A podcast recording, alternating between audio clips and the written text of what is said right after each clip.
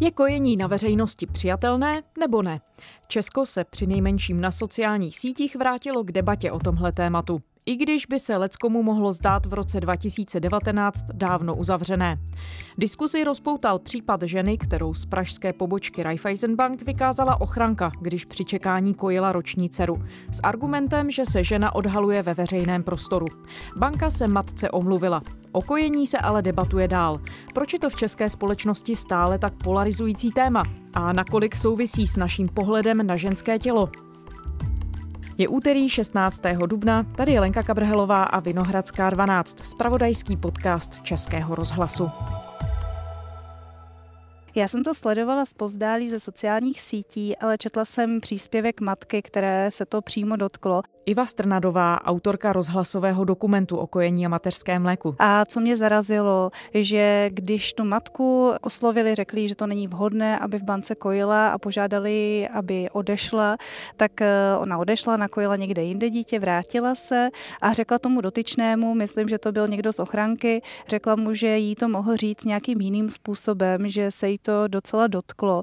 A on ještě dál v tom eh, útoku na ní pokračoval a řekl jí, že to udělal zcela správně a že se tam všichni snad oddechli, eh, nebo alespoň ti muži, kteří byli kolem ní, že kojila. Ale přitom ona tu situaci popisovala tak, že měla z jedné strany kočárek a eh, z druhé strany seděl nějaký postarší muž, nebo se nacházel nějaký postarší muž, ale ten nemohl nic vidět, protože když žena kojí, tak zkrátka to prso má to dítě v puse prse, když to řeknu úplně jednoduše laicky, si to každý představí a z toho prsa není nic vidět.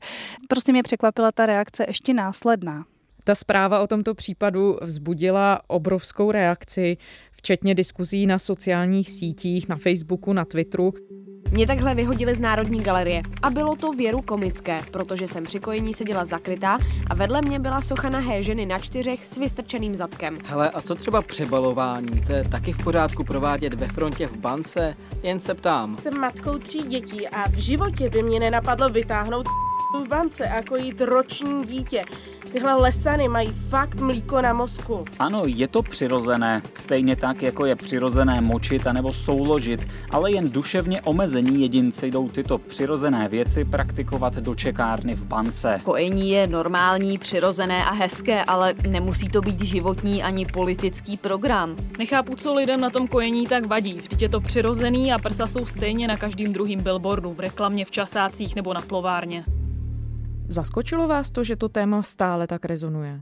No mě to nezaskočilo, ale já, když jsem natočila ten eh, dokument, tak eh, spousta lidí mě tak to oslovovalo a říkalo, teď to téma, to vůbec není žádný téma, teď dneska už je to normální, to všichni berou normálně, že ženy kojí na veřejnosti, ale bohužel to tak není.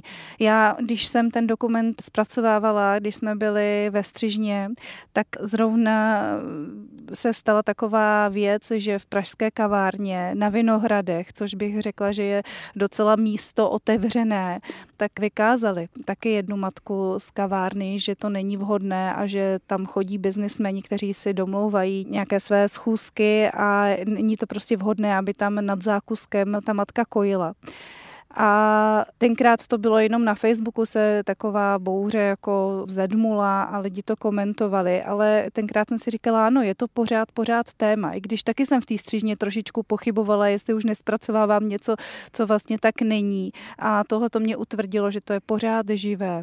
Jak si to vysvětlujete, že to je tak živé téma, že prakticky každý k němu má co říct?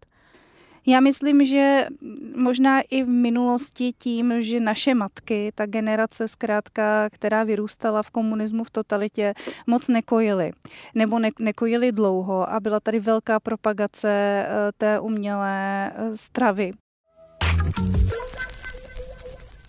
Od porodu uběhl zhruba týden a malý československý občánek šel domů. A co ho čekalo dál? V příručkách stálo místo kojení sunar. Uběhne několik týdnů a tatínek či maminka půjdou poprvé do lékárny pro sunar. Od té chvíle jsou tyto děti také dalším člověkem, pro kterého musíme vyrobit potraviny.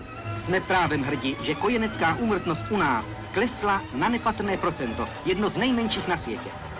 Zásluhu o to mají i pracovníci průmyslu mléčné výživy a naši chovatelé tak eh, že možná cítí mm, takový nějaký jakože špatný svědomí, že to vlastně nedělali úplně dobře a já jsem se s tím setkala, když jsem dělala ochutnávku mateřského mléka, protože jakékoliv mléko je mateřské, tak jsem dělala i ochutnávku všech možných mateřských mlék na zeleném trhu v Brně, mm-hmm. tak eh, jsem se setkala právě s reakcemi především žen, které s tím měly problém. Dobrý den, za náma ochutnat. Máme ochutnávku mateřských mlék, kočičí, koňské, lidské, kravské.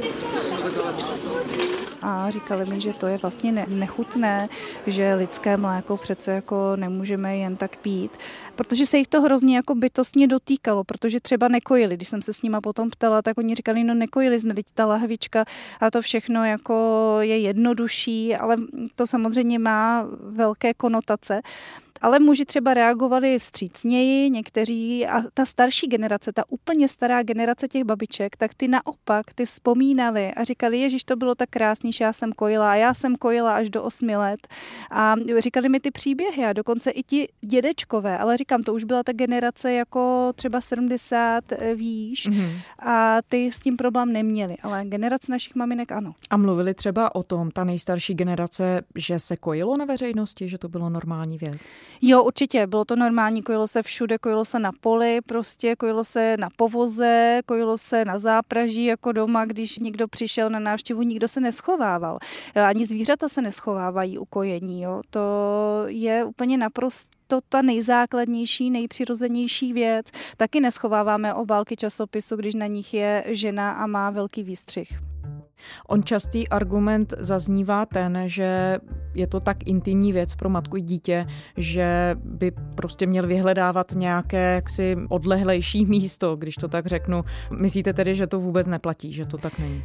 Ne, pro někoho to určitě platí, někdo to tak vnímá, ale i já to tak vnímám. Je to velice intimní mm. záležitost, ale to dítě je většinou natolik malé, nebo je ještě tak malé, když se kojí, že toto vnímá jako přirozenou věc. To si myslím, že až tak jako tu intimitu nedokážu posoudit, ono je to individuální. Ale o tom to není. Je to o té potřebě, protože kojit by se mělo, když už teda kojit, tak na požádání. To je ten smysl té přírody a to bych nemohla nikam eh, vít a hmm. těžko si to můžu naplánovat, protože kojit každé tři hodiny je nesmysl. To je možné, když eh, dítě je krmeno z lahvičky, tak tam to potom platí. Ten režim je úplně jiný, to vám každá laktační poradkyně řekne. Ano, eh, když je lahvička, dává se pít dítěti co dvě nebo co tři hodiny. Když matka kojí, kojí na požádání, to znamená kdykoliv to dítě potřebuje, protože kojení to není jenom strava. Tam jsou různé jiné faktory. To dítě chce se přisát k prsu, protože tam cítí bezpečí, potřebuje se uklidnit. To opravdu není jenom o jídle. V každém případě tedy je spíše v zájmu společnosti, aby umožnila matkám to, aby mohly kojit na veřejnosti. No umožnila, aby si, aby, si, aby si uvědomili, že to patří k životu, že je to běžný, že jsme tady, jsme lidi na planetě Zemi a narodili jsme se tady a ta matka má mlíko, je to dar, má mlíko, aby to dítě přežilo, protože bez toho mlíka to dítě prostě nepřežije. Dřív byly kojný, protože matky z vysoké společnosti kojit odmítali, ono to je náročný a zkrátka ta umrtnost těch dětí byla vysoká. To hmm. mateřské mléko je nenahraditelné. Obecně k jakým závěrům jste během toho natáčení došla, co se týče české společnosti a postojů k tomuhle tématu?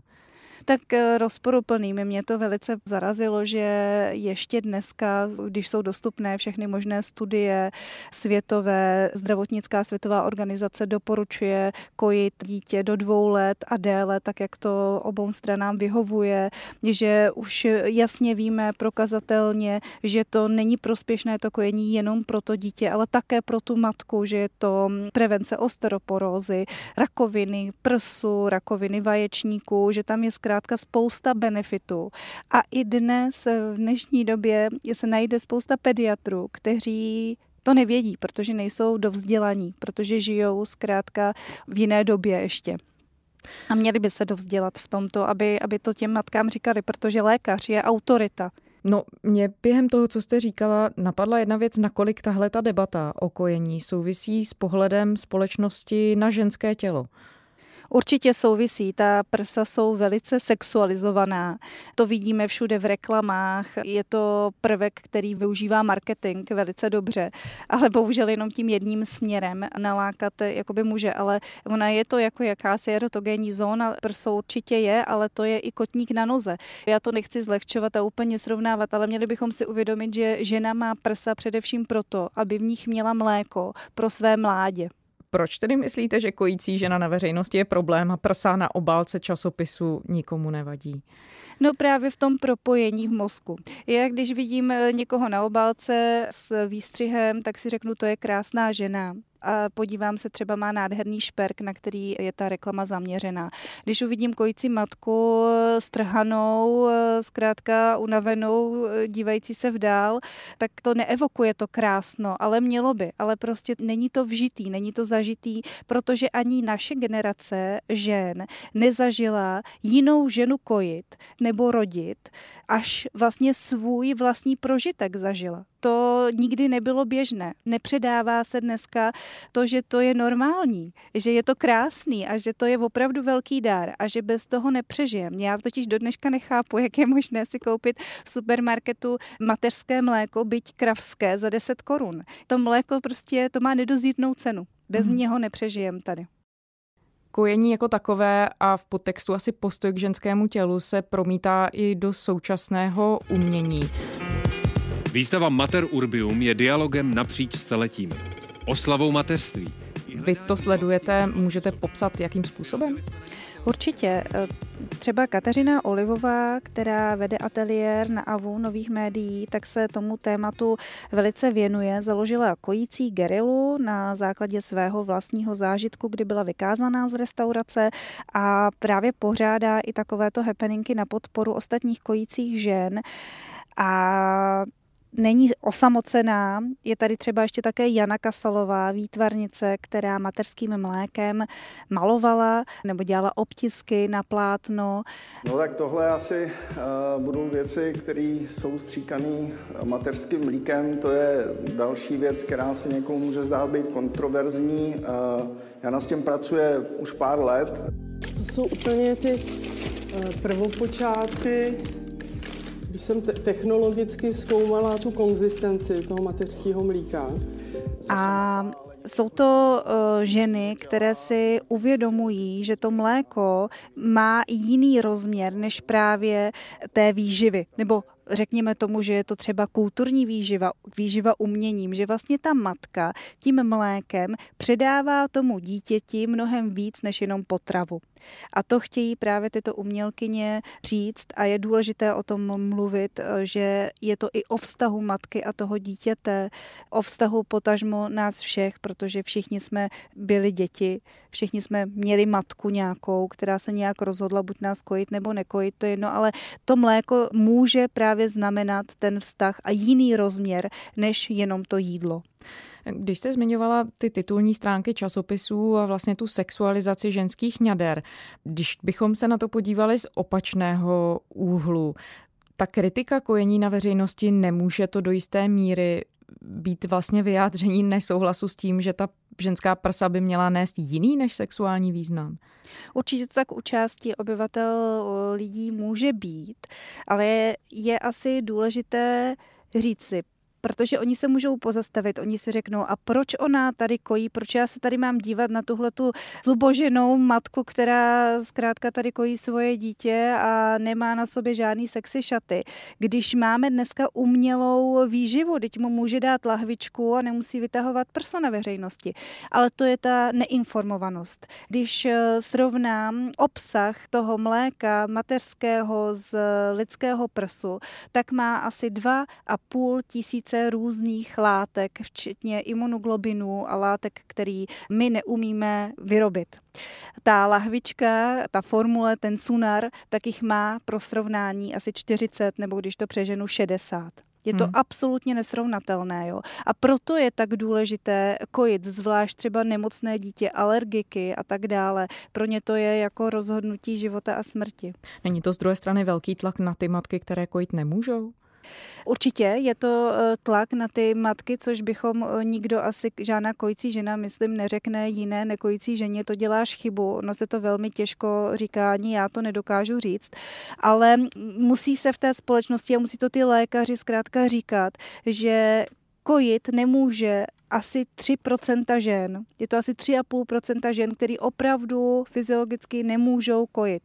Jinak většina žen kojit může, ale musí se to nastartovat, to kojení. Jo. To je taky s tím, že ženy chodí do porodnic, a z porodnic jdou už s nějakým příkrmem. To je špatně, to je cesta ke konci kojení.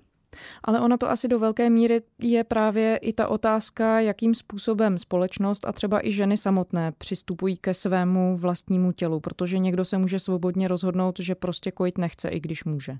Určitě, to je naprosto legitimní, a se každý rozhodne, jak mu to vyhovuje, ale na základě informací, které má a ne které nemá. Protože já, když jsem dělala ten dokument, tak jsem se setkala s matkama, které nekojily. A když jsem říkala, ale jaké benefity to kojení má, nejen pro dítě, ale i pro ně, tak byli překvapení a zpětně říkali, Ježíš, jak to, že jsem to nevěděla, to já bych kojila. Protože dneska se staví na úroveň kojení ta lahvička, ale to není stejná startovací lajna. On ke kojení vyzval matky třeba i papež František a to dokonce přímo v Sixtínské kapli. Není to známka toho, že společnost se vlastně v tomhle ohledu už dávno posunula a třeba my to nejsme schopni vnímat? Já doufám, že se to hýbe, určitě se to hýbe dobrým směrem a tím, že se o tom tématu hovoří, tak si to čím dál víc lidí uvědomí, ale je třeba o tom hovořit a je dobře, že se tomu média věnují a to je, myslím, to důležité, aby se lékaři dovzdělali a média se tomu věnovali a pak to přijde samo s tou informovaností té společnosti. Co tedy říci na argument těch lidí, kterým kojení ve veřejném prostoru vadí, čistě, že jim je to nepříjemné? Chápu je, takový lidé určitě jsou a budou, ale zrovna tak, jak reagují na billboardy, kde jsou obnažené ženy, zrovna tak, jak někdo reaguje na časopisy sexuální, tak odejdu, podívám se někam jinam, nějak to řeším asi nějak intimněji, musím si uvědomit, že tu matku můžu zranit, že opravdu ji můžu nějakým způsobem se jí můžu dotknout a je na mě taky, nejenom na ní, jak ona se zachová, ale je taky na mě, jak já se zachovám. Nelze házet zodpovědnost jenom na ty matky, ať oni se teda nějak jako chovají jinak a intimněji, ať nám to tady necpou pod nos, ale i já jsem eh, člověk, který se nějakým způsobem by měl k tomu postavit a jestliže mi to vadí, tak můžu i nějakým způsobem jiným vyjádřit, že mi to vadí. Můžu říct, nezlobte se, mě to vadí. Určitě se nějak lze vždycky domluvit. Iva Strnadová, moc krát děkujeme za rozhovor. Děkuju. A to je z Vinohradské 12 pro dnešek vše. Díky, že tu s námi jste. Pokud nás rádi posloucháte, šiřte o nás slovo dál, řekněte o nás všem online i offline. Pokud pro nás máte nějaké tipy, co vylepšit, pište nám na adresu vinohradská12 zavináč rozhlas.cz. Jsme samozřejmě dál na iRozhlas.cz a také ve všech podcastových aplikacích na vašich chytrých telefonech. Těším se zase zítra.